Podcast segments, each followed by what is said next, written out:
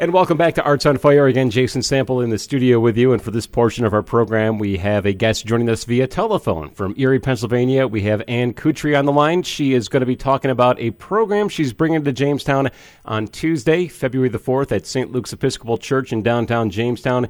It's focusing on the ongoing wellness series that our, uh, our friends at St. Luke's have put together uh, a series of events every single month. The first Tuesday of the event and the first Tuesday of February will feature Anne. With that being said, Anne, thank you so much for taking time out and talking with us today. Thank you for having me. So we thank you for uh, joining us again, and we wanted to talk with you a little bit about the uh, the program that folks can expect, and, and, we'll get to that in a moment. But just a little bit about yourself. We were talking uh, before the interview started about uh, your background, and, and, you're you're an arts instructor, right? That's correct. I have a um, degree in art therapy, but I started a business a year ago called Art for Wellbeing Everywhere. And the intention of the business is to create and facilitate art classes to facilitate self discovery. So, in other words, I had a business downtown and I had an art studio and a gallery, and I also curated art exhibits with wellness in mind. It's kind of a new concept. I'm blending sort of art therapy and artistry to create this in the middle kind of concept. And so the class I'm doing, The Tree of Life, is based on a lot of theories from Carl Jung. The Tree of Life, uh, talk a little bit more about that when you talk about Carl Jung, the uh, well known psychoanalyst. I think people are familiar somewhat with him, but, but how does that, how does uh, what his teachings are in the Tree of Life tie into uh, what you'll be doing on Tuesday? In the process of him looking at patients' illustrations of dreams, um, several several uh, recurring themes came up that indicated growth and positive changes. Uh, so, self and individuation, as expressed in dreams through the appearance of circular ch- shapes and the creation of mandalas, which is Sanskrit for sacred circle, and also uh, in which Jung also created and later was published in his book Liber Novus, which is also called the Red Book. And then where the mandala was a cross section of the self, the tree was a profile of the self depicted as a process of growth.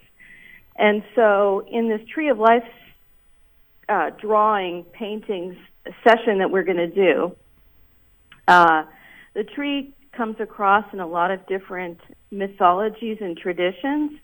And common associations with the meaning of a tree is growth, life, unfolding of a form in a physical and spiritual sense, uh, development, growth from upwards and from downwards, maternal aspect, personality, like the tree is the mirror of the self.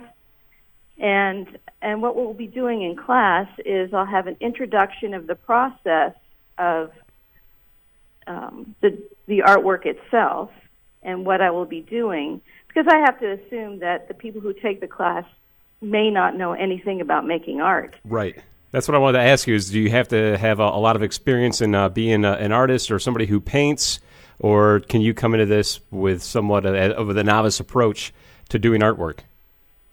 Uh, you can come into this with no experience whatsoever, and that's the beauty of the classes that I design. I try to keep uh, a, a novice in mind, but also someone that's done a little bit of art. So in this case, I'll be leading a guided meditation on the tree of life, followed by a vis- visualization of a tree that has meaning to them in their past, maybe in their childhood.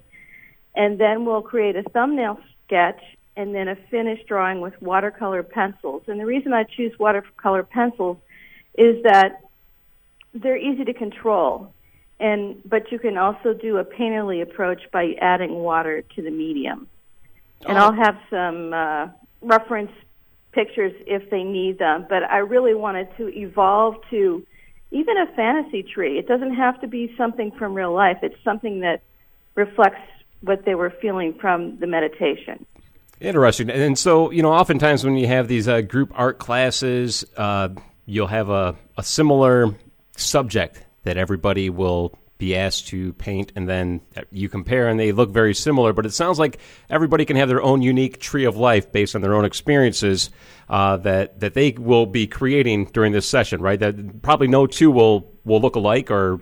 Not at all. Okay. not at all. In fact when i've done this session before uh, you know we all bring our past with us and so we all have different memories. We all have perceptions of what um, things look like. I mean, I could ask someone to draw an apple, and it could be sitting right in front of us, but they will all come out differently because we all apply our own perceptions to what we're doing and our own skill and technique. So, in this case, with the Tree of Life, the intention is for people to um, reflect who they are within this tree and kind of get a mirror back into what their strength and wisdom is. And in the a session I've done before, I had a woman who was from Hawaii who remembered a tree that was particular to that um, environment, that region. I've had other people that drew trees that came to mind in their visualization that they not didn't necessarily see before.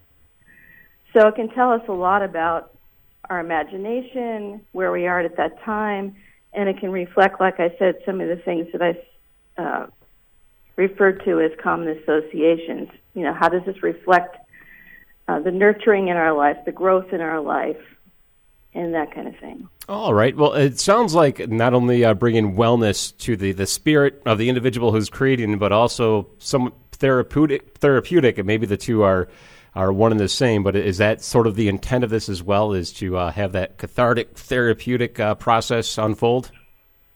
Yes, I mean the when you create something, it's a witness to. We all want to be seen, right? We all we all want to be seen. We all want to be heard. And the beauty of creating art on any level is that it's on the page and it's reflected back to us, and we can share that with other people, and we can then reflect on it later. And if it's a particularly positive experience, we can relive that positive experience over and over, or that growth, or that intuitive or inspirational aspect that happened when we created that piece.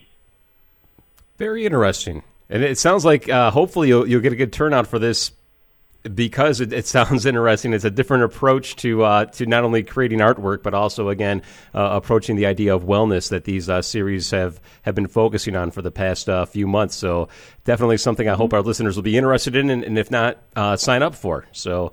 Uh, we'll, right. We'll see what I look happens. Forward to seeing them. Right. any, anything else you wanted to add before we wrap up? Is there any place? I know, I know you're an artist yourself, and maybe people want to learn more about your artwork. Is there a place online they can go to, or Sure. They can go to www.artforwellbeingeverywhere.com, and there are a lot of tabs where they can, if they ta- click on the tab for community, they can see other classes that I've given, art shows I've given.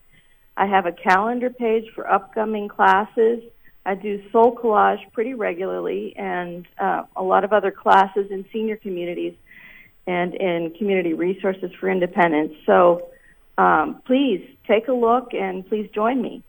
Wonderful. Uh, Anne presenting Tree of Life visualiz- visualization and creative expression class. It's happening at St. Luke's Episcopal Church on Tuesday, February 4th, beginning at 6:30 p.m.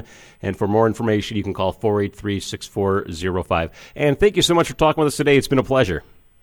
Thank you. It's been a pleasure for me too.